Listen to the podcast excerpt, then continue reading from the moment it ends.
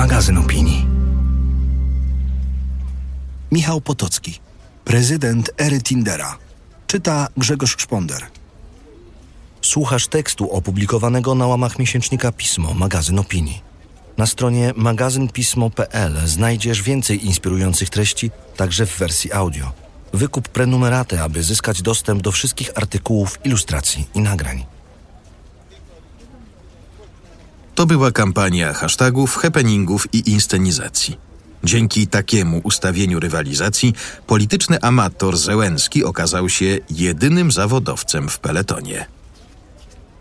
Gdy 21 kwietnia 2019 roku Ukraińcy szli do urn, by zagłosować w drugiej turze wyborów prezydenckich, byli już właściwie pewni, że wygra je Wołodymyr Zełenski, 41-letni aktor i komik oraz świetnie prosperujący biznesmen z branży rozrywkowej, znany z charakterystycznej chrypki. Obecni od lat w parlamencie politycy nie tylko nie znaleźli odpowiedzi na jego styl, ale nie potrafili też zareagować, kiedy walka polityczna przeobraziła się w show. Hasło Zrobimy ich razem, z którym Zełenski szedł do wyborów, okazało się jednak nie tylko prorocze dla ukraińskiej klasy politycznej, ale również ku zaskoczeniu samego Zełenskiego, wróżyło kłopoty najpotężniejszemu człowiekowi na ziemi. Dzień i wieczór drugiej tury wyborów spędziłem na zmianę w oddalonych od siebie o dwa kilometry sztabach wyborczych dotychczasowego prezydenta Petra Poroszenki i jego rywala. U urzędującego szefa państwa było jak zwykle podniosłe przemówienia, tym razem z nutą rezygnacji, snujący się po ogromnym terenie arsenału kijowskiego politycy pod krawatami, hamburgery, darmowe Wi-Fi – Współpracownicy prezydenta myśleli już głównie o tym, co będą robić w opozycji i w nowych partiach, które, jak dowodziła część z nich, miały wkrótce powstać na gruzach bloku Poroszenki. Sztab Zełenskiego przypominał za to imprezę średniej wielkości korporacji. Bar z darmowym alkoholem, stół do gry w ping-ponga, który posłużył do organizacji turnieju. Jego zwycięzca, młody chłopak z grupy medialnej RBK Ukraina, wygrał możliwość przeprowadzenia wywiadu z przyszłym prezydentem. Nie ukrywający radosnego nastroju współpracownicy Elekta, w większości ubrani półformalnie, dla dziennikarzy jeszcze anonimowi. Otoczenie zatopione w zielonkawym świetle, nazwisko Załęski kojarzy się w języku ukraińskim z tym kolorem, udekorowane motywacyjnymi hasłami z kampanii. Gdy wybiła godzina 20 i w telewizorach nastawionych na kanał 1 plus 1, należący do oligarchy Ichora Kołomojskiego, wieloletniego wspólnika Załęckiego, przedstawiono wyniki Exit Polls, sala eksplodowała. 73% poparcia, które uzyskał świeżo upieczony polityk, to nie tylko najlepszy wynik w historii Ukrainy, ale w ogóle rzadko spotykany w krajach demokratycznych – w których każdy wynik powyżej 50% w drugiej turze jest uznawany za przekonujące zwycięstwo. Na najbardziej radosnego wyglądał Jechwen Koszowy, kolega Załęckiego z kabaretu 95 kwartał. Narąbie się. Na świecie jest bardzo dużo alkoholu, odpowiedział na moje pytanie, jak uczci sukces. A było co uczcić, bo Załęski, prezentując nowatorski model kampanii, o którym specjaliści od strategii wyborczych będą się uczyć w podręcznikach, rozbił bank. Wygrał z weteranami, którzy w zakulisowych rozgrywkach osiągnęli mistrzostwo. Petro Poroszenko i Julia Tymoszenko uczestniczyli już w nich w latach 90., a prorosyjski Jurij Bojko, który zamknął listę kandydatów z ponad 10% poparciem w pierwszej turze, wszedł na scenę polityczną w 2002 roku. W zgodnej opinii przegranych to nie tak to wszystko miało wyglądać. Tymoszenko przez większą część kadencji Poroszenki prowadziła w sondażach i liczyła, że tym razem ziści się jej wielkie marzenie o prezydenturze. Ekspremierka i działacze popierającej ją partii Ojczyzna sięgali w kampanii po populistyczne hasła z taką intensywnością, że powtarzane przez nich terminy zubożinna, zubożenie, czy taryfny genocyd, taryfowe ludobójstwo, tak określane są podwyżki cen gazu dla gospodarstw domowych, weszły do codziennego języka.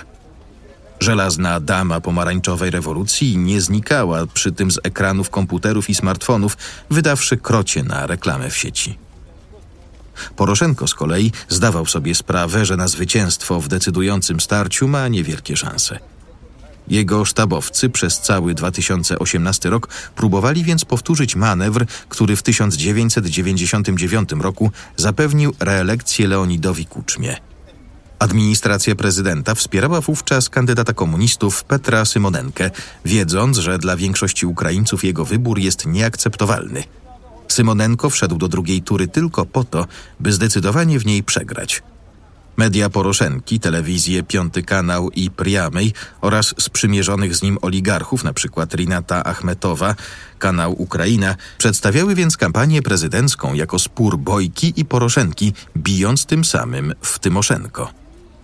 Urzędujący wówczas prezydent oparł swoją taktykę na hasłach najjaskrawiej podkreślających różnicę między nim a Bojką – Najbardziej znany slogan jego kampanii, nawiązujący do wartości patriotycznych Armia, język, wiara, miał z jednej strony ukazać Poroszenkę jako lidera obozu prozachodniego, a z drugiej przedstawiać Bojkę jako kremlowską marionetkę, niechętną symbolom niezależności Ukrainy. Podobnym posunięciem strategicznym był. Tak Tomos Tur, będący ukoronowaniem działań prezydenta na rzecz zjednoczenia ukraińskiej cerkwi. Pod koniec 2018 roku w Kijowie odbył się Sobór Zjednoczeniowy, po którym cerkiew otworzyła upragniony tomos, czyli dokument poświadczający autokefalię.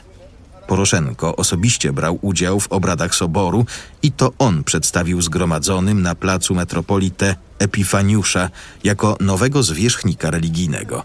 To tak jakby wyniki konklawy ogłaszał na placu Świętego Piotra prezydent Włoch. Choć w prawosławiu jedność tronu i ołtarza jest bardziej naturalna niż w katolicyzmie, wielu obserwatorów widziało w tym pewną przesadę. Zwłaszcza, że niedługo potem Poroszenko ruszył z Tomosem w pielgrzymkę po ukraińskich miastach. Taktyka częściowo zadziałała. Mimo, że rok przed wyborami niektóre sondaże prognozowały mu piąte miejsce, Poroszenko ostatecznie pokonał zarówno Tymoszenkę, jak i Bojkę – jego sztab długo jednak ignorował czarnego konia w tej gonitwie, pozwalając Zełenskiemu przejąć inicjatywę.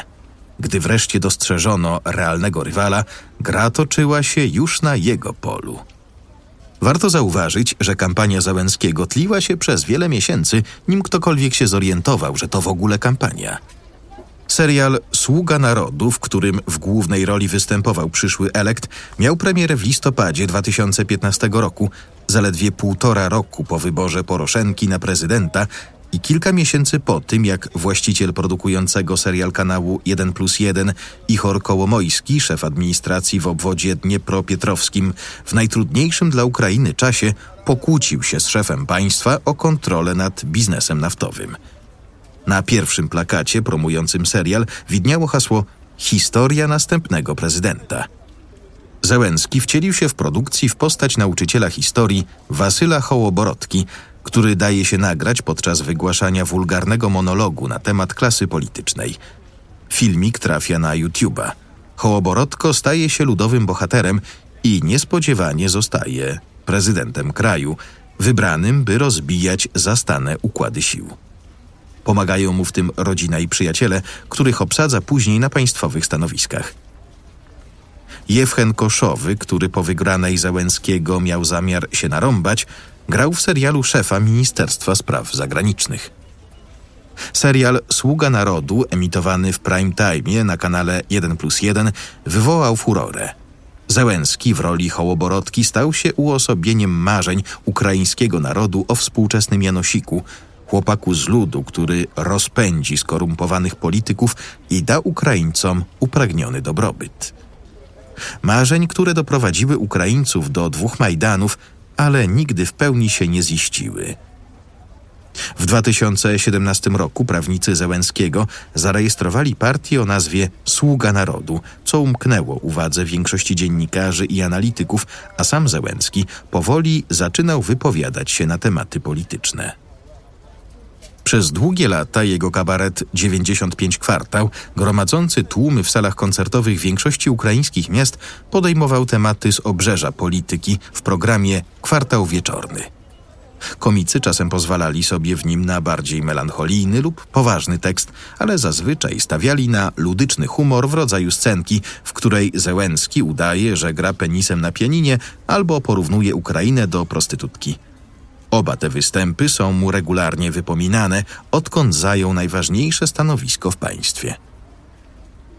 W krzywym zwierciadle 95 kwartału, nazwanego tak od osiedla w Krzywym Rogu, mieście z którego pochodzi Załęski, w epoce sprzed rewolucji godności, Majdanu w latach 2013-2014, znacznie gorzej wypadała zwykle prozachodnia opozycja aniżeli skorumpowani politycy z partii regionów, ugrupowania uznanego za prorosyjskie. Swoją rolę w tym obrazie odegrała geografia – Krzywy Róg, duże, zaniedbane miasto przemysłowe, będące sercem Krywbasu, ważnego zagłębia rudy żelaza z największą hutą Europy, nie było miejscem przychylnym pomarańczowym. Jeśli żyła tu jakaś inteligencja, to raczej techniczna niż humanistyczna. W takiej właśnie rodzinie wychował się Załęski. Jego ojciec, Oleksandr, to uznany specjalista w dziedzinie informatyki i cybernetyki, praktyk i teoretyk, autor ponad 100 publikacji naukowych. Matka Rimma również jest inżynierem. Oboje do 2014 roku głosowali na Partię Regionów. W dzieciństwie Załęski przez cztery lata mieszkał w bratniej prosowieckiej Mongolii, w mieście Erdenet, gdzie jego ojciec pracował przez dwie dekady. Z tych czasów została mu znajomość paru mongolskich słów – w szkole średniej zdobył grant na naukę w Izraelu, ale ojciec, którego matka była Żydówką, nie pozwolił mu wówczas na wyjazd. Wołodymyr marzył o studiach dyplomatycznych w Moskiewskim Państwowym Instytucie Stosunków Międzynarodowych, ale ostatecznie skończył studia prawnicze w ojczyźnie. Jako prawnik, jeśli nie liczyć kilkumiesięcznych praktyk, nie przepracował jednak ani minuty. Już na studiach coraz więcej czasu zajmowały mu występy na scenie. Okazało się, że z komedii też można dobrze żyć, zarówno w sensie finansowym, jak i osobistym. Żonę Owenę także poznał na scenie. Karierę komediową zaczął od występów w popularnym w Rosji i na Ukrainie formacie KWN, w ramach którego kilkuosobowe zespoły komików rywalizują na żarty. Pierwszy taki zespół Wołodymyr zebrał jeszcze w 11 klasie szkoły powszechnej.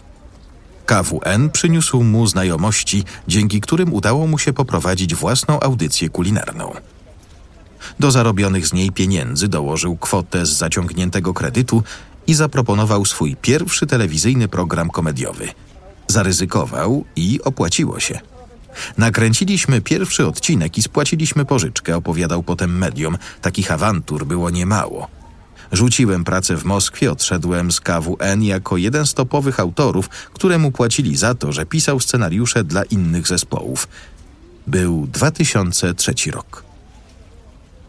95. kwartał występował nie tylko na Ukrainie, ale i w Rosji. Również przed oligarchami i prezydentami, na przykład przed Aleksandrem Kwaśniewskim. Satyryczne imperium Załęckiego powiększało się stopniowo również o nowe projekty – Oprócz kabaretu Furore zrobiła produkcja Rozśmiesz komika, rodzaj talent show, w którym uczestnik miał za zadanie rozśmieszyć któregoś z członków jury, Załęskiego albo Koszowego. Przyszły prezydent był też producentem filmowym i aktorem, zwykle występującym w roli amanta w komediach romantycznych. Wygrał lokalną edycję Tańca z Gwiazdami, a w 2008 roku magazyn Viva uznał go za najprzystojniejszego Ukraińca. W ostatnich miesiącach przed wejściem Załęskiego do polityki Studio Kwartał 95, tak nazwano holding rozrywkowy, inkasowało za występ średnio 20 tysięcy dolarów. Załęski zaczął otwarcie mówić o polityce po 2015 roku. Początkowo szedł w ślady Światosława Wakarczuka, wokalisty zespołu Okean Elzy, który mając pewne poparcie społeczne, hamletyzował, że nie może zdecydować, czy iść do polityki. Wakarczuk nie wziął udziału w wyborach prezydenckich, ale założył własną partię Głos. W lipcu 2019 roku udało mu się wejść do parlamentu, ale mimo to miano pierwszego showmana w ukraińskiej polityce odebrał mu na dobre Zełenski. Politycy zaczęli zdawać sobie sprawę z ambicji Załęskiego dopiero w 2018 roku, gdy w mediach społecznościowych pojawiły się jego filmiki o jednoznacznie politycznym przekazie. Przyszły prezydent uruchomił hashtag Iditusraku w wolnym tłumaczeniu spieprzajcie, a dosłownie idźcie do dupy, którym wyrażał zmęczenie poziomem klasy politycznej w kraju. Internet zaroił się od filmików, na których zwykli ludzie wypinają pośladki w kierunku urzędów centralnych i lokalnych, podpisując nagrania hashtagiem Iditusraku. Równolegle media oligarchy Kołomojskiego, producenta show Załęckiego, prowadziły czarną kampanię wymierzoną w Poroszenkę. Kropkę nad i Załęcki postawił w sylwestrową noc 2018-2019. Zgodnie z tradycją obecną w większości państw postradzieckich, o północy w telewizji emitowane jest orędzie prezydenckie. Kanał Kołomojskiego 1 plus 1 zamiast Poroszenki wyemitował jednak mowę Załęckiego, stylizowaną na takie orędzie. Tłumaczono to później techniczną pomyłką, ale nikt w to nie uwierzył. Załęcki potwierdził w ten sposób, że na serio zamierza powalczyć o prezydenturę Ukrainy. Z miesiąca na miesiąc jego popularność rosła. Mimo, a może właśnie dlatego, że Zełenski nie prowadził tradycyjnej kampanii. Oparł się przede wszystkim na internecie, mediach społecznościowych i telewizji 1 plus 1. Mówił, że idzie tylko po jedną kadencję, że najpierw będą go obrzucać błotem, a potem płakać, gdy będzie odchodził. Że marzy, by kiedyś jego imieniem nazwano małą uliczkę w Krzywym Rogu, na której się wychował. Tradycyjne media omijał świadomie. Nie były mu do niczego potrzebne, a miejscami wręcz przeszkadzały. Do rangi symbolu urosła jego ucieczka przed dziennikarzem Radia Swoboda, który oczekiwał wyjaśnień w sprawie interesów robionych przez jedną z firm Załęckiego w Rosji po aneksji Krymu. Sprawa mogła stanowić pierwszą rysę na starannie budowanym wizerunku artysty, więc ten zareagował nerwowo. Niczego nie jestem wam winien, rzucił w stronę dziennikarza i uciekł do samochodu. Trudne pytania zadawane z zaskoczenia okazały się bardziej kłopotliwe niż wystudiowane pozy na Instagramie. Ale to były tylko wypadki przy pracy. Zełenski i tak rozdawał w tej kampanii karty i to on był w niej dostarczycielem newsów, o których ludzie rozmawiali potem w autobusach miejskich i metrze. Przeciwnicy zarzucali mu, że unika dyskusji, bo boi się przegrać w bezpośrednim starciu, którego nie da się wyreżyserować jak filmiku na Instagramie. Po pierwszej turze wyborów, właśnie za pośrednictwem filmu umieszczonego w sieci, buńczucznie, a nawet nieco agresywnie, wezwał więc Poroszenkę do debaty z udziałem publiczności. Debata ta przypominała mecz. Na kijowski stadion olimpijski na wiele godzin przed jej rozpoczęciem ściągali kibice obu drużyn z narodowymi flagami na plecach i policzkach. Większość z nich była fanami Poroszenki. Załęcki pod tym względem grał na wyjeździe. Na samym stadionie długie kolejki po hot dogi i do toalet. Przed spotkaniem hymn narodowy. Przewaga liczebna sprawiła, że słowa Załęckiego były zagłuszane okrzykami jego przeciwników. Z sektora prasowego nie wszystko dało się usłyszeć i zrozumieć. Stadion należał do Poroszenki. Tyle, że kiedy wieczorem obejrzałem debatę ponownie w telewizji, okazało się, że Poroszenko wygrał może stadion, ale dla widzów przed ekranami triumfował Załęcki. Poroszenko krzyczał i był mało naturalny. Jego rywal pokonał go na punkty paroma demagogicznymi hasłami i dość trafionymi zarzutami. Jeśli ktoś się jeszcze łudził, że strata Poroszenki z pierwszej tury będzie do odrobienia, stadionowe show mogło go skutecznie pozbawić tych złudzeń. To była kampania hashtagów, happeningów i inscenizacji. Dzięki takiemu ustawieniu rywalizacji polityczny amator Zełenski okazał się jedynym zawodowcem w peletonie. Podczas kampanii Zełenski oferował każdemu coś miłego, bez konkretów, które mogłyby zrazić jakąś część kraju. Zwolenników drogi na zachód miał przekonywać takimi czynnikami jak występy przed żołnierzami na froncie z wojny z Rosją. Prorosyjskiej części elektoratu miało się natomiast podobać to, że Zełenski często używa języka rosyjskiego. Ideologicznie starał się jednak nie stawiać kropki nad i. Dla jednych reprezentował libertarianizm i pełną wolność, a dla innych miał obietnice socjalne. Nikt do końca nie umiał powiedzieć, jaka będzie prezydentura Z i kto będzie stanowił trzon Z komandy. Ołena Babakowa, ukraińska historyczka i publicystka, twierdzi, że Załęski jest pierwszym przykładem prezydenta ery Ubera i Tindera – Użytkownicy tych aplikacji nie szukają osoby na całe życie, ale takiej, która zaspokaja ich konkretne potrzeby tu i teraz. Nie obchodzi ich, co za godzinę będzie robił kierowca Ubera albo osoba poznana na Tinderze. Ta ekonomia emocji wpływa także na politykę. Ludzie nie chcą nowych ojców narodu, Adenauerów czy De Gaulle'ów, ale polityków, którzy odpowiedzą na ich emocje w konkretnym momencie. Zdaniem Babakowej większość wyborców Załęskiego nie uznała wcale, że znany z telewizji aktor będzie się znał na gospodarce czy sprawach zagranicznych. Po prostu nie tego szukali. Wybrali go na tu i teraz, jako tego, który ma zniszczyć stary system. A jeśli mu się nie uda, zorganizują nowy Majdan, kolejne ukraińskie know-how będące odpowiedzią na kryzys instytucji, podsumowuje. Pierwsze głosy o nieuniknionym trzecim Majdanie, napisać, że przesadzone to nic nie napisać, pojawiły się niemal od razu po inauguracji nowego prezydenta. Przez kijowską bańkę intelektualną, która zdecydowanie poparła Poroszenkę, każda gafa i nieostrożność Załęskiego są rozdmuchiwane i podnoszone do rangi zdrady. W pewnym sensie przypomina to Polskę po wygranej PiS czy Stany Zjednoczone po zwycięstwie Donalda Trumpa. Poczucie wyższości kijowskich i lwowskich elit, pogardliwe wpisy ukraińskiej pisarki Oksany Zabuszko, żarty z Zebili, którzy wybrali klauna Załęckiego, grając na korzyść Rosji, duma pod ogólnym hasłem Jesteśmy 24%, tyle osób głosowało na Poroszenkę, niczym zapomniana inicjatywa 3 czwarte z 1995 roku miała ona reprezentować tych, którzy nie poparli Aleksandra Kwaśniewskiego. Ale wystarczy pojechać na środkowo czy wschodnio-ukraińską prowincję, by obraz ten stał się bardziej zniuansowany. Tam proukraińscy aktywiści w dużej mierze popadli zmianę, bo Poroszenko reprezentował ich zdaniem patologię dawnego systemu. Jeden z działaczy z Dróżkiwki w obwodzie donieckim, która w 2014 roku przez kwartał pozostawała pod rosyjską okupacją, tłumaczył mi, że nie mógł głosować na Poroszenkę, skoro ten przejął w mieście dawnych ludzi Janukowycza. Jeśli w imieniu władz prześladują nas ci sami dresiarze, co w czasach Janukowycza, to nie poprzemy Poroszenki, powiedział. Dmytro Chnab, dziennikarz śledczy, który w 2019 roku również chciał spróbować swoich sił w wyborach prezydenckich, by ostatecznie wycofać się na rzecz prozachodniego kandydata Anatolija Chrycenki, tuż po rewolucji godności mówił, że Poroszenko ma wspólny element z Janukowiczem.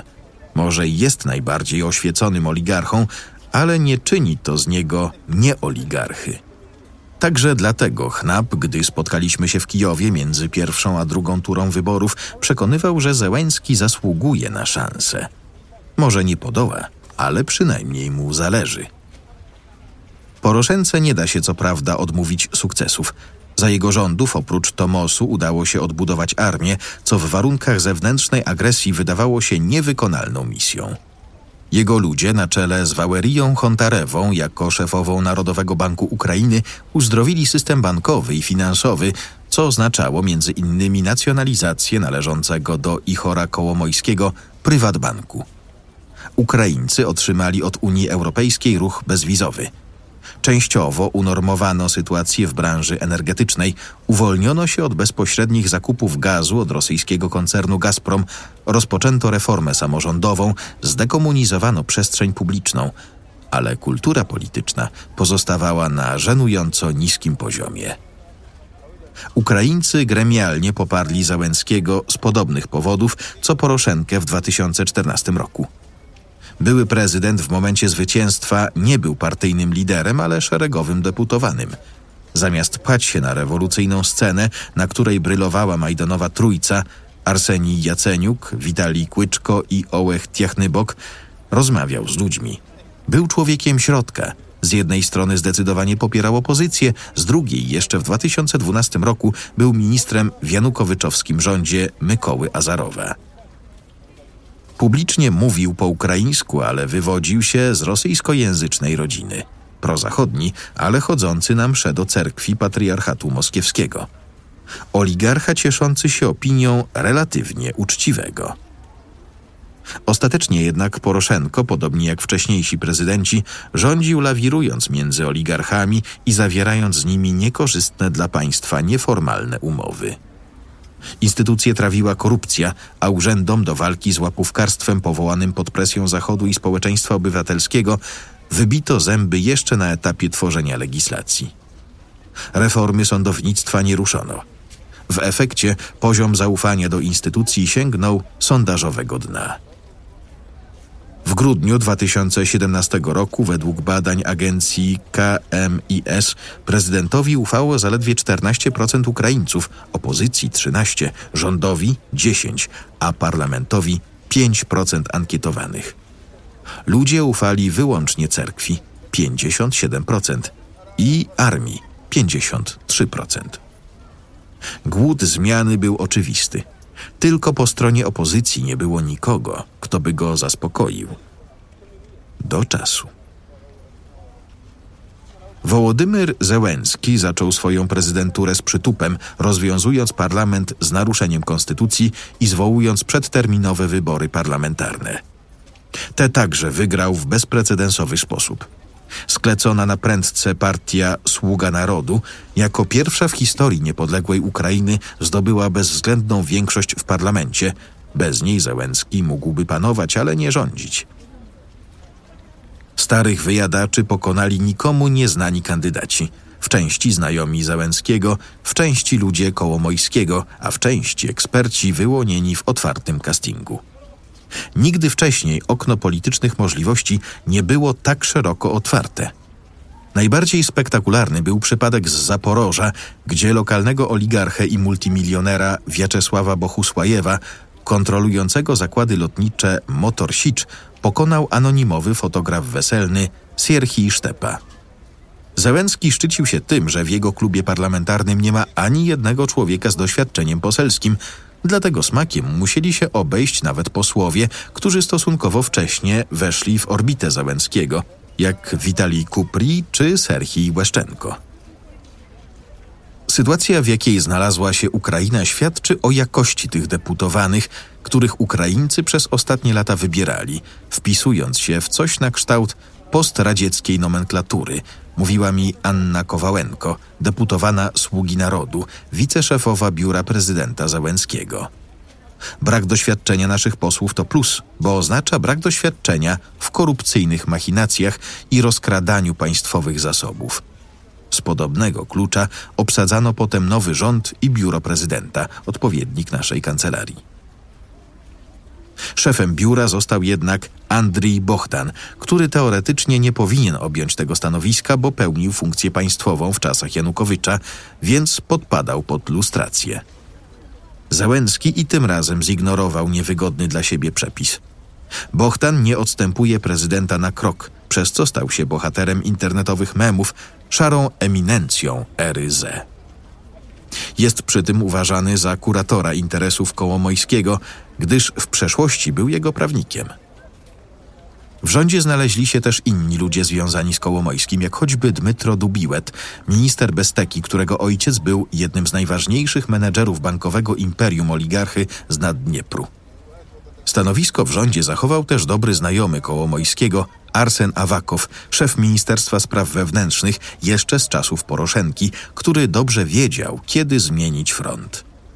Awakow nie tylko kontroluje policję i zmilitaryzowaną Gwardię Narodową, ale również część nacjonalistycznych bojówek. Być może został tylko dlatego, że nowa ekipa nie odważyła się go wyrzucić. Niemniej jednak znaczna część nowego rządu to osoby obiecujące, prozachodni zwolennicy reform – zwłaszcza ci, którzy mają na co dzień załatwiać różne ważne sprawy w obszarze międzynarodowym. Ministrem spraw zagranicznych został Wadym Prystajko, do niedawna powszechnie szanowany szef misji Ukrainy przy NATO. Na wicepremiera od integracji euroatlantyckiej wytypowano Dmytra Kułebę, również doświadczonego dyplomatę. Obecny premier Oleksij Honczaruk po rewolucji godności stał zaś na czele Biura Skutecznych Regulacji założonego za zachodnie środki przez ówczesnego ministra rozwoju gospodarczego i handlu Ajwarasa Abramowiciusa. Znamienną drogę do rządu przeszedł za to nowy minister tego departamentu Tymofij Myłowanow, honorowy szef renomowanej kijowskiej szkoły ekonomii. Zeekomanda poprosiła go po wyborach, by w oparciu o kadry swojej uczelni zorganizował tygodniowy kurs wiedzy o państwie i gospodarce dla świeżo upieczonych posłów. Parlamentarzyści zaszyli się w kurorcie w Truskawcu, by zgłębić tajniki rządzenia państwem. Średnia wieku rządu Honczaruka wynosi 39 lat. Zawyża ją 55-letni Awakow. Z drugiej strony, przy budowaniu swojego politycznego otoczenia, nowy prezydent chętnie sięgał po starych znajomych. W ukraińskiej polityce to nic nowego. Poroszenko też obsadzał urzędy ludźmi, których dobrze znał. Tyle, że znajomi Poroszenki pochodzili ze świata wielkiego biznesu, a nie z kabaretu. Tymczasem Iwan Bakanow, nowy szef Służby Bezpieczeństwa Ukrainy, to dawny kierownik studia Kwartał 95, kolega Załęckiego z dzieciństwa. Doradcą do spraw integracji Donbasu został Sierhii Siwocho z Doniecka, komik, prezenter telewizyjny, również przez lata związany z 95. kwartałem. 28-letni Mychajło Fedorow został natomiast wicepremierem do spraw cyfryzacji, bo wzorcowo prowadził kampanię Załęskiego w sieci. Podobne przykłady można mnożyć. Byłem niedawno w biurze wiceministra zajmującego się Donbasem. Pusty gabinet, czysty stół, fotel, komputer i okno z widokiem na Chreszczatyk, reprezentacyjną ulicę Kijowa. Ani książek, ani dokumentów. Taka atmosfera – panuje w całej Zekomandzie, mówił mi Oleksij Macuka, uznany publicysta, redaktor naczelny Nowosti Donbassa. Są to ludzie, którzy mają jakąś wizję, ale nie przeobrazili jej jeszcze w konkretne plany. Sam Zełenski, mimo nowej funkcji, nie zerwał związków z kabaretem.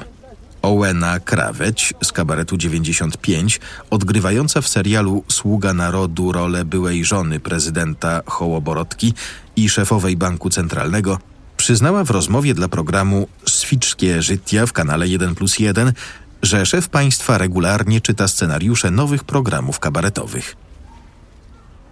Nowy parlament rozpoczął pracę w turboreżimie polegającym na ekspresowym przyjmowaniu nowych ustaw – na pierwszy ogień poszły przepisy dotyczące umożliwienia impeachmentu prezydenta, które kolejni przywódcy Ukrainy zapowiadali wprowadzić od lat, ale zapominali o obietnicy z chwilą, gdy zajmowali urząd głowy państwa. Zniesiono immunitet parlamentarny, zapowiedziano rezygnację od jesieni 2020 roku z moratorium na obrót ziemią, co od lat opóźniało rozwój sektora agrarnego Ukrainy, będąc przy tym ulubionym hasłem populistów perorujących, że ziemia to matka, a matki się nie sprzedaje. Ta ostatnia sprawa to dowód na to, że nie tak łatwo wpisać Załęskiego w zwulgaryzowany trend, w którym do jednego worka wrzuca się Donalda Trumpa, Jaira Bolsonaro, Jarosława Kaczyńskiego czy Aleksandra Łukaszenkę. Wszyscy oni dochodzili do władzy w kontrze do elit i w tym sensie spełniają jedną z definicji populizmu.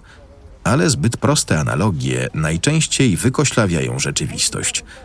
Zełenski stara się podobać Ukraińcom jak każdy polityk, ale to nie jest jego jedyna motywacja. Wbrew upraszczającym tezom jego przeciwników, trudno go też jednoznacznie nazwać marionetką Kołomojskiego – Niektóre decyzje nowego prezydenta w oczywisty sposób idą oligarsze na rękę, jak choćby wprowadzenie jego menedżerów do niektórych spółek Skarbu Państwa. Na działanie w imieniu Kołomojskiego wygląda też ciąganie ludzi Poroszenki po prokuraturach. Z drugiej jednak strony, gdy właściciel kanału 1 plus 1 zaczął mówić o układaniu się z Rosją, Zełenski jednoznacznie się od tego odciął, podkreślając, że to on jest prezydentem. Biznesmen wciąż nie odzyskał też znacjonalizowanego prywatbanku, dawnej perły w jego oligarchicznej koronie. W sondażach popularność Zełenskiego jest wciąż wysoka, choć powoli maleje.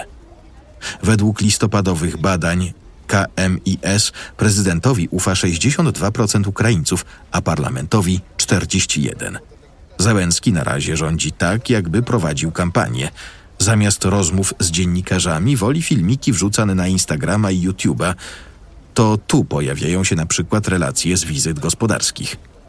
Załęcki jeździ po kraju, obsztorcowuje lokalne władze za nieudolność i korupcję, zwalnia urzędników, żąda tłumaczeń i efektów prowadzonych działań. Ukraińcy pasjami oglądają filmiki z tych zdarzeń, mają zazwyczaj po kilkaset tysięcy, czasem nawet ponad milion wyświetleń. Wreszcie prezydent, którego nie trzeba się wstydzić, piszą w komentarzach. W prezydenturze Załęckiego wciąż przeważa element show, co niekiedy prowadzi do dysonansu. Widać to na przykładzie Sławomira Nowaka, byłego szefa gabinetu Donalda Tuska oraz byłego ministra transportu, budownictwa i gospodarki morskiej w polskim parlamencie, który do września zarządzał drogami i ich remontami jako szef ukraińskiej agencji drogowej Ukrawtodor. Publicznie Załęski określił Ukrawtodor mianem skorumpowanej instytucji i dał premierowi czas do końca roku, by przeprowadzić w niej rewolucję kadrową. Krzyczał wręcz na wizji, że czas wszystkich posadzić. Ale bezpośrednio i poza kamerą sytuacja wyglądała podobno inaczej. Zapewniali mnie, że nie mają żadnych uwag pod moim adresem. Po wyborach długo rozmawiałem z Załęskim o tym, co trzeba zrobić. Chętnie słuchał, dopytywał. Mamy dobry kontakt, mówił mi Nowak w rozmowie dla dziennika Gazety Prawnej. O ile jednak show może działać w pompowaniu poparcia w kraju, Zełenskiemu szybko przyszło zderzyć się z rzeczywistością w relacjach międzynarodowych. Zekomanda musiała zmierzyć się z wyzwaniem, z jakim nie mierzył się jeszcze żaden ukraiński prezydent. Chodzi o aferę z naciskami Donalda Trumpa, by Kijów dostarczył mu haków na potencjalnego demokratycznego rywala w kampanii 2020 roku, Joe'ego Bidena i jego syna Huntera. Biden Jr. w 2014 roku został członkiem Rady Nadzorczej firmy Burisma Holding. Właściciel Burismy, Mykoła Złoczewski, były minister energetyki za prezydentury Wiktora Janukowycza, po obaleniu swojego dawnego pryncypała uznał, że włączenie do projektu dużych nazwisk z Zachodu, obok Bidena wybór padł także na Kwaśniewskiego, może mu pomóc ochronić majątek przed wymiarem sprawiedliwości. Dla Trumpa ojciec Huntera jest potencjalnym rywalem w staraniach o reelekcję po 2020 roku. Prezydent USA zaangażował więc w śledztwo swojego prawnika, byłego burmistrza Nowego Jorku, Rudiego Giulianiego. Załęcki, rządząc państwem znajdującym się de facto w stanie wojny z Rosją, zetknął się z groźbami wstrzymania pomocy wojskowej ze strony USA, jeśli nie pomoże prezydentowi Stanów w pogrążaniu politycznego rywala. Prezydent Ukrainy nie ugiął się jednak przed Trumpem, a skandal, jaki wybuchł wraz z publikacją transkrypcji ich rozmowy, szybko doprowadził do przywrócenia pomocy Ukrainie. Naciski na Załęckiego stały się jednak podstawą do wszczęcia wobec Trumpa procedury impeachmentu.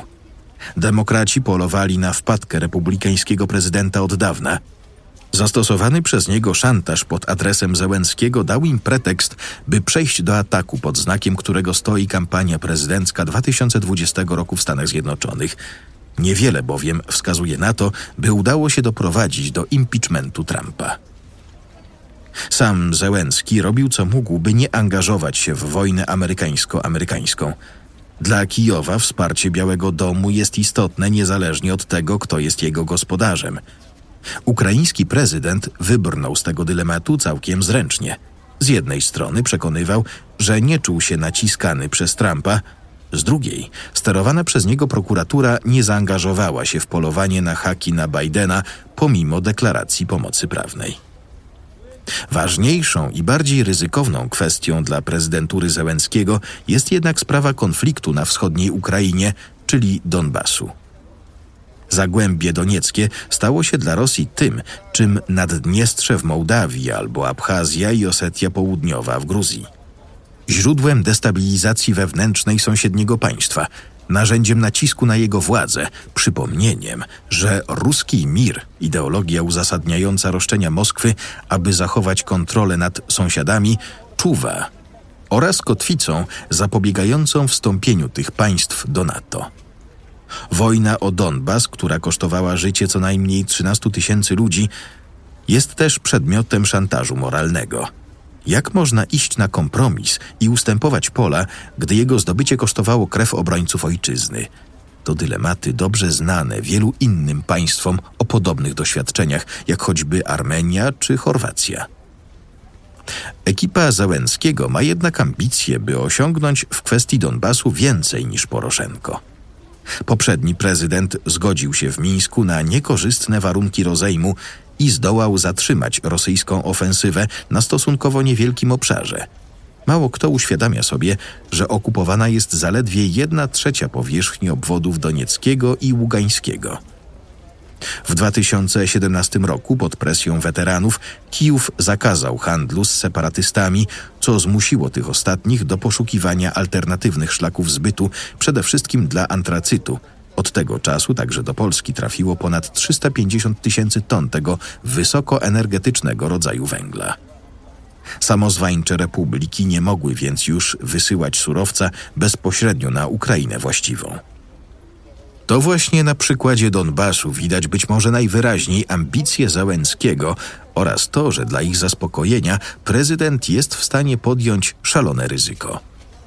Pozostawił bowiem dużą swobodę przeciwnikowi, który dał się już poznać jako kompletnie niewiarygodny w kwestii przestrzegania umów. Zełenski, wbrew presji weteranów i znacznej części opinii publicznej, wczesną jesienią 2019 roku zgodził się na formułę Steinmeiera. Jest to harmonogram doprowadzenia do wyborów na okupowanych obszarach Donbasu, zanim Ukraińcy odzyskają kontrolę nad częścią granicy z Rosją, co grozi de facto legalizacją kontrolowanych przez rosyjskie służby specjalne struktur parapolitycznych w systemie politycznym Ukrainy. Podpis pod harmonogramem był warunkiem ze strony Kremla. W zamian Rosja zgodziła się na organizację szczytu w formie normandzkim, czyli z udziałem prezydentów Francji, Rosji i Ukrainy oraz kanclerz Niemiec. Gdy przedstawiciel Kijowa podpisał się pod formułą Steinmeiera, ze strony Kremla pojawiło się jednak nowe żądanie wycofanie ukraińskich wojsk o kilometr w kilku miejscach frontu. Taki ruch pozostawił tysiące mieszkańców strefy przyfrontowej na terytorium pomiędzy pozycjami obu stron. Ma tam pozostać policja, choć nie ma ona narzędzi, by bronić cywilów przed agresją zbrojną. Zełenski wycofał armię z miejscowości Zołote 4, ale ostrzał jej pozycji nie został przerwany. Negatywne skutki takiego posunięcia były oczywiste – spadek morale w siłach zbrojnych, narastający konflikt z nacjonalistami i środowiskami weteranów z batalionów ochotniczych, prowadzący do gwałtownych protestów w stolicy oraz narażenie mieszkańców Złotego Cztery na ponowną okupację. Jeśli Rosjanie zdecydują się któregoś dnia pójść naprzód. Skutki pozytywne, czyli deeskalacja na froncie, która pozwoliłaby na kolejne kroki na rzecz reintegracji Donbasu są natomiast jedynie potencjalne, a i to tylko wtedy, gdy Moskwa okaże się wiarygodna. Zełenski po ponad półrocznych rządach coraz częściej zderza się z rzeczywistością, choć wciąż próbuje rządzić wirtualnie za pomocą Instagrama i YouTube'a. Jego zapowiedź objęcia urzędu jedynie na jedną kadencję i nie starania się o reelekcję może się ziścić, ale nie z powodu jego konsekwencji. W 2024 roku może już po prostu być niewystarczająco wielu Ukraińców, którzy chcieliby go nazywać prezydentem przez kolejne pięć lat.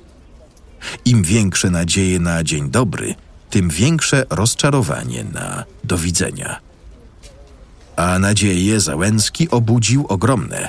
Na moralne, zintegrowane z Zachodem państwo, zdrową gospodarkę, spokój na granicach, zdławioną korupcję – Podczas kampanii mówił, że marzy mu się, by to Polacy przyjeżdżali w poszukiwaniu pracy nad Dniepr, a nie Ukraińcy nad Wisłę.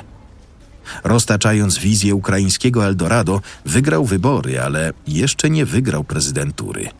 Załęcki, zdaniem wielu, chętnie się uczy i umie słuchać, ale jego prezydentura to pełen sprzeczności wyścig z czasem, nie pozostawiający miejsca na błędy. A problem w tym, że na błędy Ukraina już nie może sobie pozwolić. Portret ukazał się w 26 numerze miesięcznika Pismo, magazyn opinii, czytał Grzegorz Szponder.